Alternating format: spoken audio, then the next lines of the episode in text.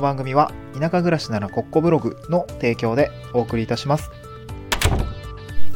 はい、おはようございます。東京から淡島に家族で移住をして、ライターやブログ運営をしたり、古民家を直したりしている小場旦那です。今日のトークテーマは、地方移住すると奨学金の返還を肩代わりしてくれる制度知ってたということで、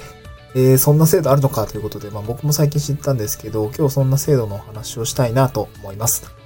えー、奨学金返還支援制度というものがですね、えー、っと、まあ、ちょっと総務省の、総務省というか内閣府のホームページを見ていたらちょっと見つけまして、なんかこういうのもあるんだというか、まあ確かにその地方創生と、まあ力を入れている内閣官房のサイトとか、なんていうんですかね、えー、国の政策としてはこういうものが確かにあったらなんか進みそうだなというような気もするというところで、なんか具体的にこんな施策があるんだなというというものがですね、まあ僕的にも勉強になったので、えー、アウトプットしておこうかなと思いました。今日はですね、その奨学金返金、返還支援制度というものの、まあ仕組みというか、こういう座組になっているというようなお話をさせていただいた後に、えー、じゃあどういう人が使えるの？どんな、あなんだろうな、こう制度の枠組みになっているの、使える人、私って使えるの？みたいなそんなお話をして、最後にこう、まあ、どういう人がおすすめなのかっていうところを、まあ、簡単に触れたいなと思います。僕もそんなに詳しいわけじゃないので、まあ、最終的にはこう、えっと、今日スタンド FM の概要欄にノートのリンク記事を貼り付けております。この台本のリンクの、台本のノートのリンク記事貼り付けておりますので、えー、そちらの方から、まあ、飛んで、えー、見ていただければなと思うんですけれども、まあ、さらっと触りだけ、えー、こんなようなお話があるんです。書いてあり、あるんです。みたいなところですね。あの、音声で配信をしておきたいなと思います。えっと、まずですね、奨学金返還支援制度とはということで、えっと、ちょっと総務省の、あ、ごめんなさい、総務省じゃないですね。内閣府ですね。えー、内閣府の、えー、ホームページを参考に、えー、ちょっと解説をしたいなと思います。えー、奨学金返還支援制度とはですね、地方公共団体では団体ごとに定められた一定の要件ですね。えー、地域内に一定一定期間、えー、居住したり、えー、特定の業種に一定期間就業したりするなどですね、こういったもの、まあ、要件ですね、を満たす方の、えー、奨学金の返還を支援する取り組みを行っていますというような制度があります。まあ、もう少し具体的に言うと、なんかこう、奨学金を抱えている、まあ、若い人たちが結構経済的に困窮をしているという背景があると思うんですよね。まあ、僕も気持ちはわかります。大学時代、えー、奨学金を借りていて、まあ、もうすでに完済はしてるんですけれども、えー、なんかそういう人たちって結構やっぱり多いし、奨学金ってね、えー、の借りるときはまあ、なんていうのかな、こう、まあ、いいか、いいかというか、まあ、借りてね、えー、勉学に当てているという人もたくさんいらっしゃると思うんですけど、えーと、その後はね、実際働き始めると意外とやっぱ、あ毎月の返済って大変だなとかね、結構やっぱ思ったりすると思います。そんなにね、えー、まあどうでしょう。やっぱ、しんどいかな。収入によると思うんですけど、やっぱ返済をしていくってのはやっぱしんどいと思います。まあそうするとなかなかね、えー、まあ、仕事選びというか、そういったものにもね、慎重にならざるを得ないというか、えー、それでなかなか、あ自分にとって、えー、挑戦したいことに挑戦できなかったりとか、やっぱり稼がないといけないので、まあそういったところが、おざな、なんだろうな、こう、ウィンウィンにならないというか、なんかそういうことがあると思うんですね。えー、地方で、え、働きたい会社があったりとか、実家の方に、えー、仕事、会社に、なんだろう、田舎で働きたいんだけど、やっぱり収入がどうしても足りないから、地方のあの収入が高い場所でですね、就業するみたいなことがあったりすると思うんですけど、そういうところがですね、この、まあ、地方創生という、まあ、えー、政策を、なんでしょう、めっちゃ歯切れ悪い放送になっちゃって、あの、考えながらなんですけど、まあ、地方創生という国のね、えー、制度的にはこう、なかなかね、えー、進まない要因になってしまうんじゃないかっていうことが多分、まあ背景としてはあると思うんですけど、まあ、それをですね、この奨学金で苦しんで、苦しんでいるというか、ま、奨学金を、に対して手こ入れをすることによって、えー、地方創生が図れないかというような取り組みだと思うんですね。うんまあ、例えばなんですけど、こう、地元の企業等に、今就業した大学生いると思うんですよ。で、そういう人、そういう大学生の、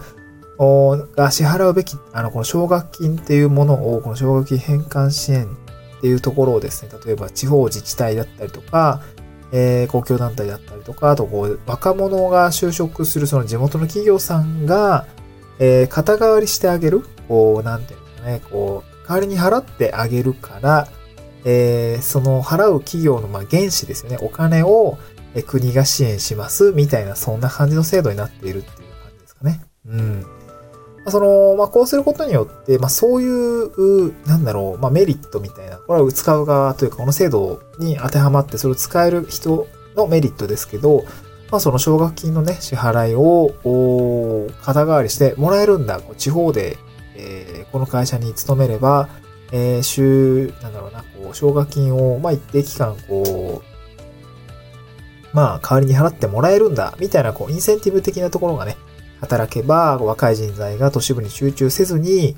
うーん、まあ、地方の方に、まあ、地方活性化の名目で、え、人が流れていくのではないかというようなところが、この取り組みとしてはあるような感じですかね。うん。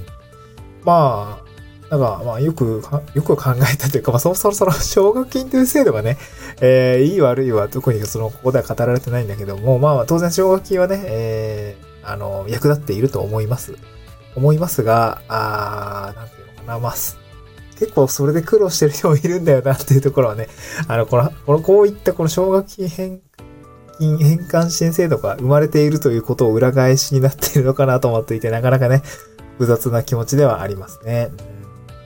まあでも、その、まこの制度をね、ちゃんと使えるのかっていうところをすごく気にする人もいると思うので、今日そんなところで、まあちょっと事例を見ていきたいなと思うんですね。じゃあ使える人ってどんな人なのかっていうと、えー、これ傾向としては対象の自治体で何かこう何年間ですかね、その就業するとか居住するっていうことを定めているケースが多いみたいですね。ケースが多いみたいと言ってるのは、これは結構47都道府県自治体によって全然違うみたいな、全然違うというか、あの、えー、えー、と、要件が変わってきていました。えー、要件が変わってきていました。うん。で、試しに見てみるとですね、これ、まあ僕のその、スタンド F のノートの概要欄にですね、あの、この、リンクパッド、一覧表みたいなのがリンクで載せられるようにしておきますので、PDF なんですけど、えー、そういったものをですね、なんか見ていくとですね、例えばなんですけど、僕が大学時代に勤めていた青森県の事例で言うと、えー、まあ対象となる奨学金の制度っていうところが、例えば第1週とか第2週とかあると思うんですけど、あの、なんだろうな。あの、利子がかからない第1週とかね。そう、なんかそういうのがあったりすると思うんですけど、えー、ちょっと青森はなんかよくわかんない事例だったんで、あの、やめます。えっとね、えー、っと、僕が今住んでる兵庫県ですね。兵庫県の事例は、これはですね、えー、っと、自治体による支援ではなくて、企業による支援がありましたあ。今、制度を導入している企業数は162こうあるみたいです。